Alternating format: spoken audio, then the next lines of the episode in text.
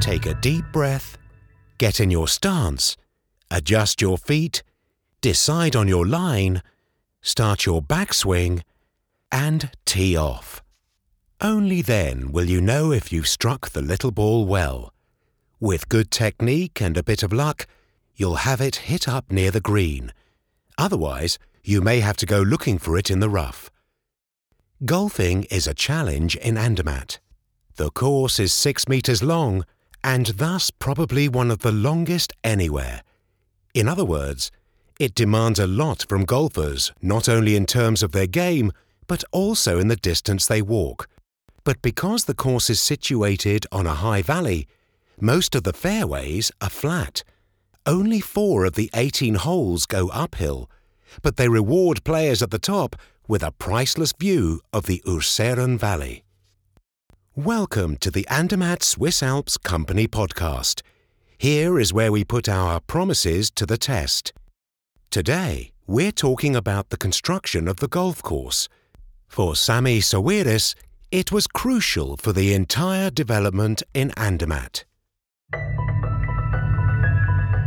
An 18 hole golf course was one of the conditions that Samih Sawiris set when deciding to invest a lot of money in Andermatt.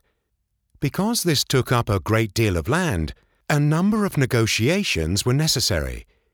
The land belonged not just to the army, but also was in private ownership. Much of it was used for agriculture. As mentioned in the first episode of this podcast, this process wasn't very smooth. The former cantonal councillor and current state councillor, Heidi Z'graggen, recounted in the episode that the farmers simply refused to negotiate.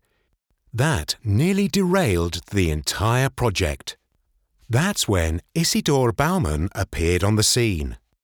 As former president of the Uri Farmers Association and one time farmer, he didn't mince words with Samih Sawiris. He said that the current approach wouldn't work. You won't solve this problem with money.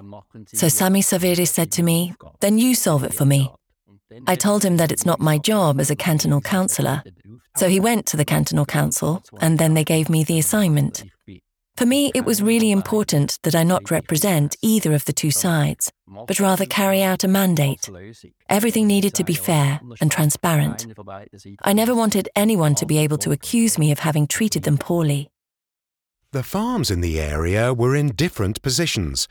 Some farmers had just made investments and were looking to the future, while others weren't sure whether to quit due to age or look for someone in the family to take over.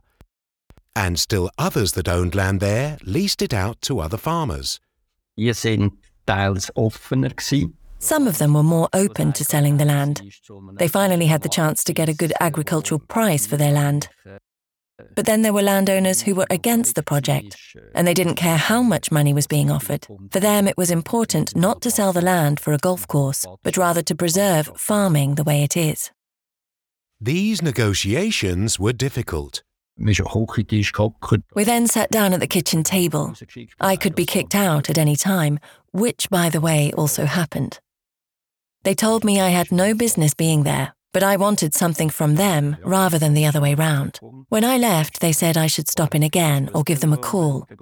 And that way, I reached the objective with all of them. Sandro Danioth was a farmer who mainly worked leased land. He took a pragmatic stance towards this whole development. That was special. My farm was being run by the third generation of our family. I also went to school and got my master's certificate in agriculture. The challenge for me was that I was farming a lot of land that I didn't own. That put me in a passive position because I didn't know whether the land would now be sold or leased for the golf course. But it was clear to me that I didn't want to be a farmer, like in a museum of local history. I'm either a professional or I give it up. I would have lost about 10 hectares of land. So I tried something else. The biggest step, and also the one that caused the most heartache, was when we sold the cattle. It might be difficult to understand if you're not a farmer, but that was really hard. Three farms were located in the middle of the terrain. Any attempt To relocate them would have definitely robbed them of their subsistence. Nevertheless, that was an area that the developers really wanted to acquire for the golf course. This was again a case for Isidor Baumann. He told Samih Sawiris that a solution was needed so that these operations with their distinctive buildings could remain. Und er hat dann persönlich entschieden gegen alle anderen, oder? He personally decided, and in opposition to everyone else, that a solution had to be found for working around these farms. And if you walk the golf course today, you'll see that high priority was given to keeping these farms in the middle of the golf course. It is an interruption between tourism and everyday life in the Urseren Valley. Great credit is due to Samih Sawiris for having taken this situation seriously, and I'm certain that this solution was ultimately the key reason why everything worked out so well. Once all the land had been acquired for the golf course, Kurt Rossknecht got to work. He is a golf course architect and was given the task of creating an 18 hole championship golf course on these roughly 130 hectares.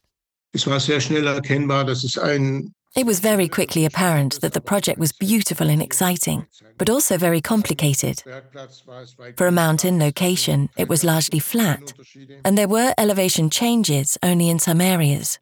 That naturally made it easier to play the course. It then won't be so arduous to walk. That is important for a tourist course. The main challenge for Kurt Rossknecht and his team were the different subsurfaces. Some locations were rocky, others had bogs that were six to seven metres deep. Another difficulty was that small streams ran down the mountain from Bäzberg onto the course, and, of course, there was also the long winter.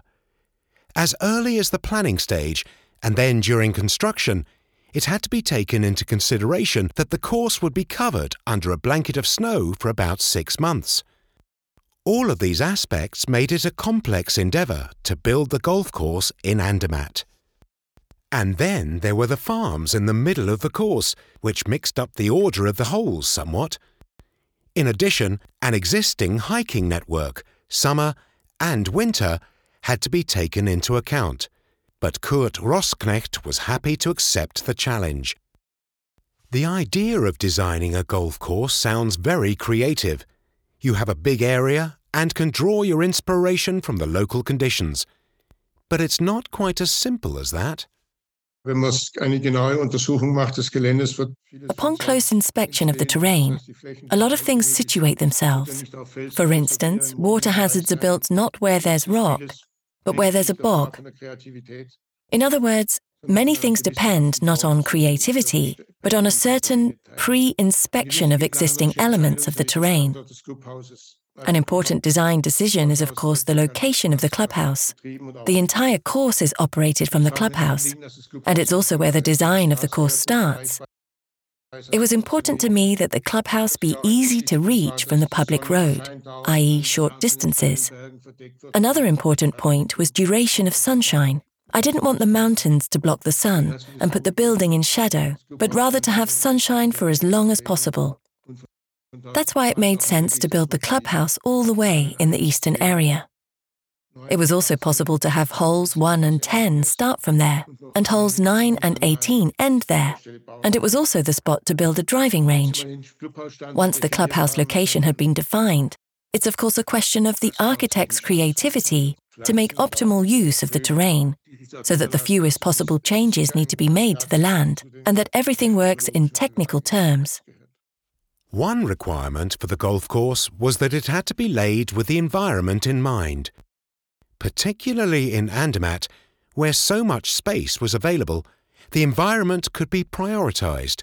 For instance, all slope areas are excluded from the golf course and are maintained from an environmental standpoint. Wir haben auch durch diese vielen Wasserflächen, die wir aufgemacht haben, also We opened up many water surfaces, i.e., streams that come down from the slope, and this created ponds, especially in the bog area. Then we outfitted the slopes with flower meadows so that a diverse assortment is available for plants, but also for birds that nest there. So it's a course that is certainly one of the most environmental in Switzerland. Connoisseurs of golf courses will recognize Kurt Rossknecht's handwriting. He approaches the terrain in a very particular way. In Andermatt, he couldn't work very much with trees, as they grow very slowly at an elevation of about 1,500 metres above sea level.